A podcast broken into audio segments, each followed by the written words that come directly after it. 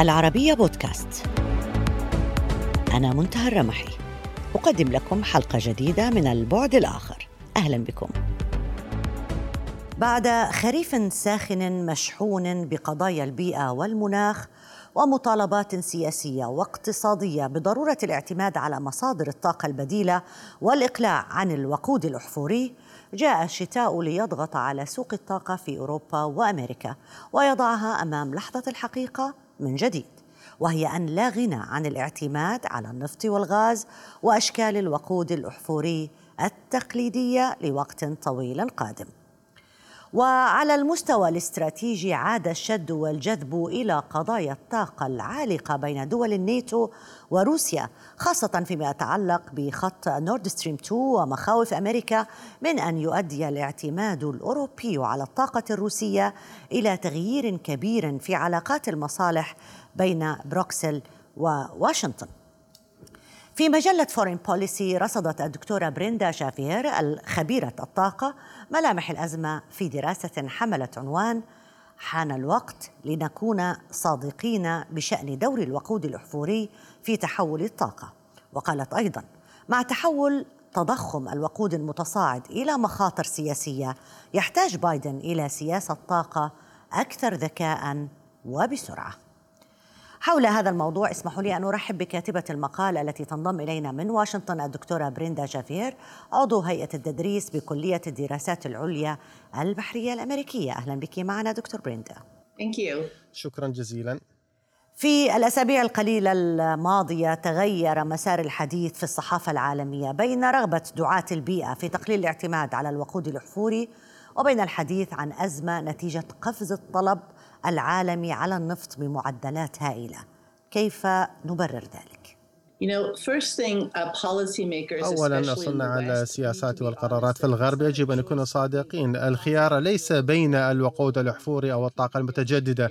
وكنا نستطيع أن نستثمر المزيد في الطاقة المتجددة أو تحديد قوانين جديدة. وبعد ذلك نكون بحاجة للوقود الأحفوري. أغلب الطاقة المتجددة اليوم تستخدم لإنتاج الكهرباء. والكهرباء تجري حسب الحمل أو العباء تعتمد تعتمد عادة على الغاز الطبيعي. ولا تستطيع أن تعمل لوحدها بنطاق واسع. الساسة غير صادقين مع الجمهور خاصة في الولايات المتحدة وأوروبا ويقولون بأننا ليس لدينا البدائل التكنولوجية لاستخدام معين من الوقود الأحفوري إلا أن ما أظهرته الأزمة الحالية هو أن الغرب آه، عاش فترة المثالية ولم يكونوا صادقين مع جمهورهم حول الحاجة إلى الوقود الأحفوري ولهذا لدينا هذه الأزمة الحالية. في الطاقة هل لذلك قمت بمطالبة الرئيس بايدن في المقال الذي أشرنا إليه قبل قليل باتباع سياسة طاقة أكثر ذكاء وبسرعة؟ Uh, لن أطالب. أنا مجرد مواطن لا أستطيع أن أطالب الشيء من الرئيس ولكن نعم أعتقد بأن الشعب الأمريكي يجب أن يسمع لهذا الرأي. نحن لا نحصل على وجهة نظر دقيقة وتحليلات دقيقة من الإعلام الأمريكي فيما يخص الوضع الحقيقي. من السهل جدا إلقاء اللوم على أوبك أو روسيا ولكن الواقع هو أن كل المنتجين الكبار للنفط كلهم عادوا إلى مستويات ما قبل كوفيد ما عاد الولايات المتحدة فالوضع في سوق النفط المنتج الوحيد الذي لم يعد هو الولايات المتحدة وإنتاج الولايات المتحدة النفط لم يعد لأن الشركات خائفة من الاستثمار مرة أخرى في النفط والغاز. و تخشى مثلا من الانتقادات العامة وأن الإدارة سوف تستمر بفرض القيود والقوانين التي سوف تصعب من هذه من جني الأرباح من هذه الاستثمارات في الولايات المتحدة. طيب يعني آه، بالحديث عن الرئيس بايدن خطته تحديدا كانت ترتكز على دعم الطاقة البديلة. كان الحديث طوال العام الماضي عن مشروعات كبيرة في هذا الاتجاه اتجاه الطاقة البديلة. أين ذهبت هذه الخطة الآن؟ Um, بشكل أساسي الولايات المتحدة يركز بشكل كبير على الكهرباء واستغلال الطاقة المتجددة مثل الطاقة الشمسية والرياح والكهرمائية عبر الكهرباء. وأعتقد بأن هذا يمثل مشاكل كثيرة سواء بيئية وكذلك جيوسياسية. أولا تكنولوجيا ليس لدينا الأسلوب لتوفير هذه الطاقة أو زيادة الإنتاج بشكل كبير وشاسع. أكبر مراكز السكان في الولايات المتحدة اليوم مثل كاليفورنيا تكساس ونيويورك لديها طاقة كهرباء لا يعتمد عليها فلا يوجد الخيار لمجرد زيادتها بهذه الكميات الكبيرة. وكذلك فإن أغلب منظومات الكهرباء والريح والشمسية لها آثار بيئية كبيرة ومن المهم جدا أن نفصل بين كلمة أخضر ومتجدد لأن الكثير من الطاقة المتجددة لها آثار بيئية مروعة جدا ولا أحد يريد أن يعيش اعتمادا على أبراج الرياح أو محطات الطاقة الشمسية في مناطق مفتوحة. ثانيا هنالك مشكلة جيوسياسية لأنه مع المنظومات الطاقة الحالية في الولايات المتحدة مستقلة تماما في توليد الطاقة وهي مصدر أيضا ولديها السلطة كبيرة. في السوق إذا ما انتقلنا إلى الكهرباء فهذا يعني أن نهجر المنظومة التي تسيطر عليها أمريكا بالكامل إلى مجال آخر تسيطر عليه الصين بالكامل. الصين تسيطر على أغلب المعادن في العالم التي لها علاقة بإنتاج الكهرباء. وكذلك إنتاج المكونات مثل السيارات الكهربائية والألواح الشمسية. فهذا يعني بأننا نهجر ما كنا مسيطرون عليه. في إنتاج الطاقة ونصبح ضيوفا في بيت شخص آخر ولا أعتقد بأننا سيكون لدينا أي نفوذ أو سطوة في هذه المنظومة الجديدة. هل هذا في خلفية تفكير السياسي الأمريكي الآن عند الحديث عن العلاقة مع العلاقة مع الصين أو العلاقة مع روسيا في بالتفكير بشكل استراتيجي في هذه العلاقة؟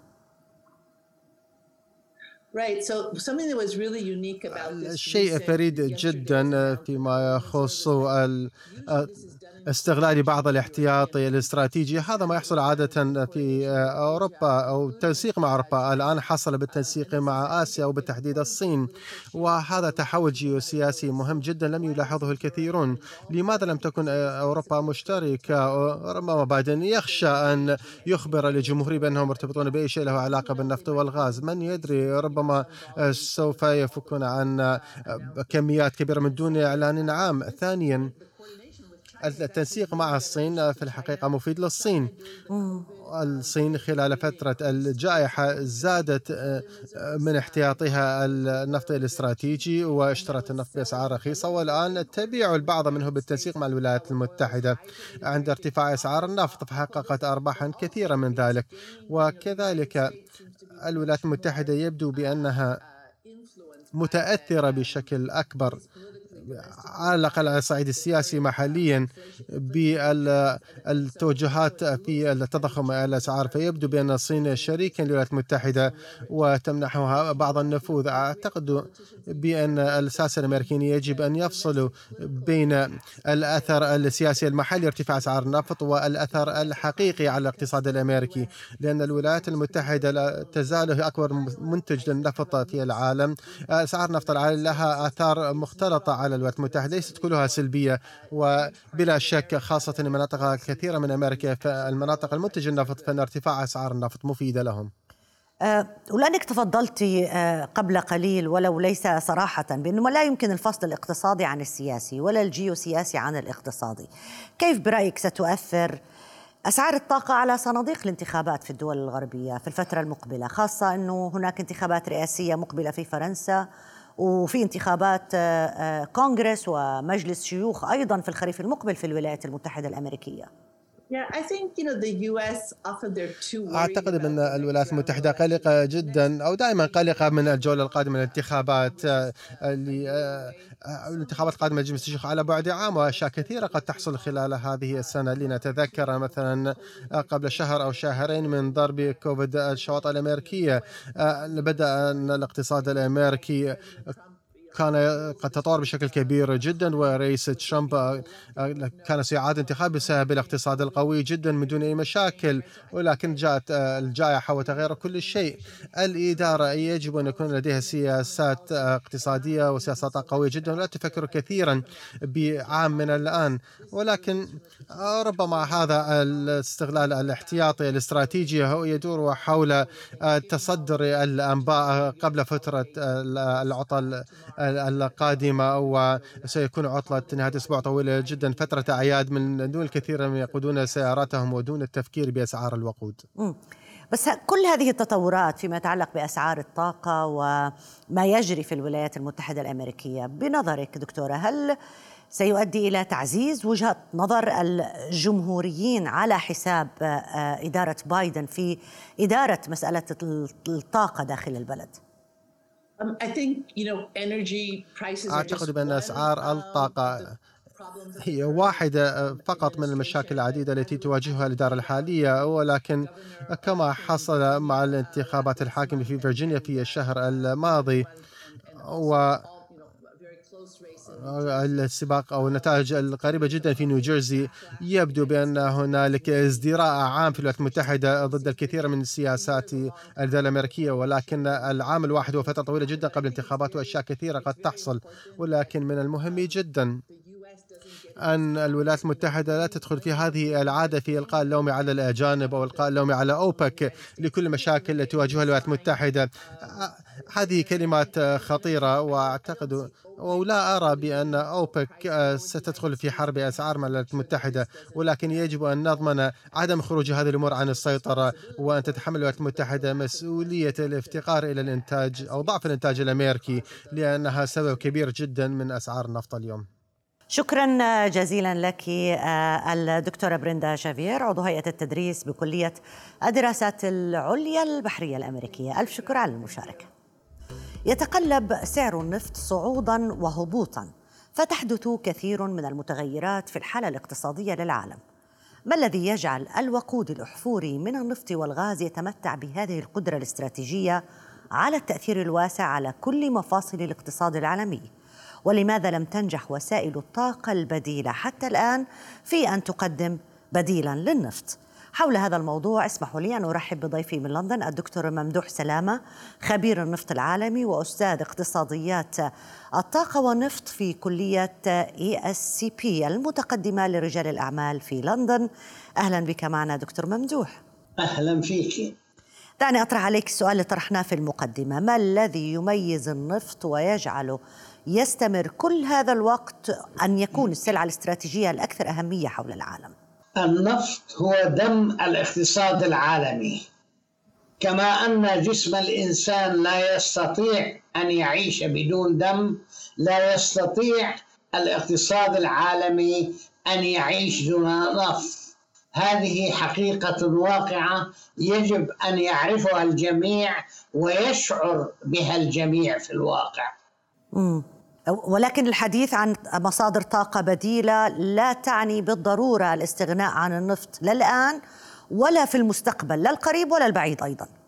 رغم أن الحديث يطول بالنسبة للتحول عن النفط والغاز إلى الطاقة المتجددة إلا أن الحقيقة الواقعة هو أن هذا التحول لا يمكن أن ينجح دون النفط والغاز. وبالتالي أي آه، تحول في العالم قد لا يصيبه النجاح أبدا آه، إذا لم يكن هناك دعم من النفط والغاز. هذه حقيقة واقعة. ممكن تفسر لي إياها أكثر دكتور؟ يعني كيف يمكن الاعتماد على النفط والغاز في خلق مصادر طاقة بديلة أو في إنجاح مشاريع الطاقة البديلة أو الطاقة النظيفة؟ الطاقة البديلة أي المقصود بها هي الطاقة المتجددة. م. الطاقة الشمسية وطاقة الرياح بشكل خاص. آه هاتان هذان النوعان من الطاقة هما طاقة متقطعة. أيوة. بمعنى أن إذا كانت الرياح ساكنة طاقة الرياح لا يمكن الاستفادة منها. وإذا كانت هناك غيوم كبيرة لا يمكن الاستفادة من الطاقة الشمسية. لهذا السبب أقول الطاقة الشمسية وطاقة الرياح طاقة متقطعة. بالتالي لدعم الحاجة إلى الكهرباء التي تنتجها الطاقة الشمسية وطاقة الرياح نحتاج إلى كميات كبيرة من الغاز الطبيعي. والدليل على ذلك أنه في الأسبوع في الثلاث أسابيع الماضية واجه الاتحاد الأوروبي ومنطقة حوض المحيط الباسيفيكي ازمه ازمه طاقة آه، خارقة. أدت إلى ارتفاع الأسعار أسعار الغاز بشكل كبير مما أدى إلى التحول عن الغاز إلى الفحم الذي هو يعكس آه، أو يشكل عكس ما تطمح إليه الدول من التحول نحو نحو الطاقة المتجددة. يعني تراجع للخلف وليس تقدم للأمام. هل هذا ما صحيح. أي هل هذا ما يفسر أنه الحديث كان مطول الحقيقة في غلاسكو في قمة المناخ الأخيرة حول موضوع الاستغناء ولو بالتدريج عن الطاقة الأحفورية ثم مجرد ما انفضت القمة من, من منذ اللحظة الأولى حتى بدأ حديث العالم يعود مرة أخرى لارتفاع أسعار النفط وأسعار الطاقة. نعم يا سيدتي العالم يواجه اختياران اختيارين الاختيار الأول أن نقبل بالادعاءات التي يقول ينادي بها دعاة التخلي عن النفط والغاز والكوارث التي ستلحق بالعالم إذا استمر في استخدام النفط والغاز م. هذه آه، اتهامات يمكن أو لا يمكن أن تحدث أي أنها أن مصداقيتها محدودة جدا. البديل الثاني هو أن نتخلى عن النفط والغاز وبالتالي يواجه الاقتصاد العالمي المجاعة والأمراض وحتى الحروب النووية من جانب دول رئيسية تسعى لوضع يدها على ما تبقى من الغاز والنفط في العالم. اذا إذا كان هذان هما الاختياران المطروحان اذا أنا وغالبية سكان العالم سيتجهون نحو إبقاء استخدام الغاز والنفط لأن الاقتصاد العالمي سيموت بدونهما. كيف يمكن الموازنة بين الإبقاء على استخدام النفط والغاز؟ آه والحفاظ على البيئة والحفاظ على مسألة أو التأكد من مسألة عدم ارتفاع درجات حرارة الأرض. وكل هذه المشكلات التي أصبحت فعلا الآن يعني مستقبلية ولكنها مخيفة. يمكن دعم ذلك بالمنطق البسيط. علينا أن نتحول حقا نحو الطاقة المتجددة. جنبا إلى جنب مع استخدام الغاز والنفط. عندما آه، تزداد نسبة نجاح الطاقة المتجددة أو يرتفع آه، نسبتها ضمن الطاقة الأساسية المستخدمة في العالم عندما ينقص بالطبع تدريجيا استخدام الغاز والنفط. ولكن علينا كذلك أن نلاحظ نقطة أساسية أن الطاقة المتجددة تكفي لإنتاج الكهرباء أو هدفها إنتاج الكهرباء في العالم والتخفيف من الاعتماد على الغاز والطاقة النووية والنفط. بينما في مجال المواصلات العالمية لا يمكن التخلي عن النفط والسبب. طبعا هناك سيارات كهربائية ولكن هذه السيارات الكهربائية لا يمكن أن تنافس من قريب أو بعيد السيارات التي التقليدية التي تعمل على الغازولين وعلى الديزل م. السبب هو اولا مدى هذه السيارات ثانيا غلاء سعرها ثالثا الحاجة إلى توليد طاقة عالمية إضافية لشحن بطاريات الملايين من السيارات التي يعتقد أنها ستكون على الطرق. كيف سنزيد طاقة توليد الكهرباء؟ هل سنستخدم الطاقة الشمسية أو طاقة الرياح أو الطاقة النووية أو ال hydrocarbons أي النفط والغاز؟ هذا السؤال مهم جدا للإجابة عليه لأن الحاجة لتوليد الكهرباء في العالم لاستيعاب السيارات الكهربائية سيصل إلى trillions of dollars يعني آه، أكثر من أكثر من تريليون إلى 2 تريليون من الدولارات. أيوة. أه طيب عودا لسعر النفط اللي هو في الفترة الأخيرة أصبح حديث الجميع. هذا السعر يحكمه عادة توازن دقيق بين مصالح المنتجين ومصالح المستهلكين. المفارقة دائما أنه حتى المنتجين لا يفضلون أن تزيد الأسعار عن حد معين وكذلك المستهلكين لا يفضلون أن تقل الأسعار عن حد معين. كيف فينا نفسر هذا؟ يا سيدي أنت طرحت نقطة حساسة وهي الأساس ما يجري الآن. النفط سعر النفط يقرره أساسيات سوق النفط في العالم.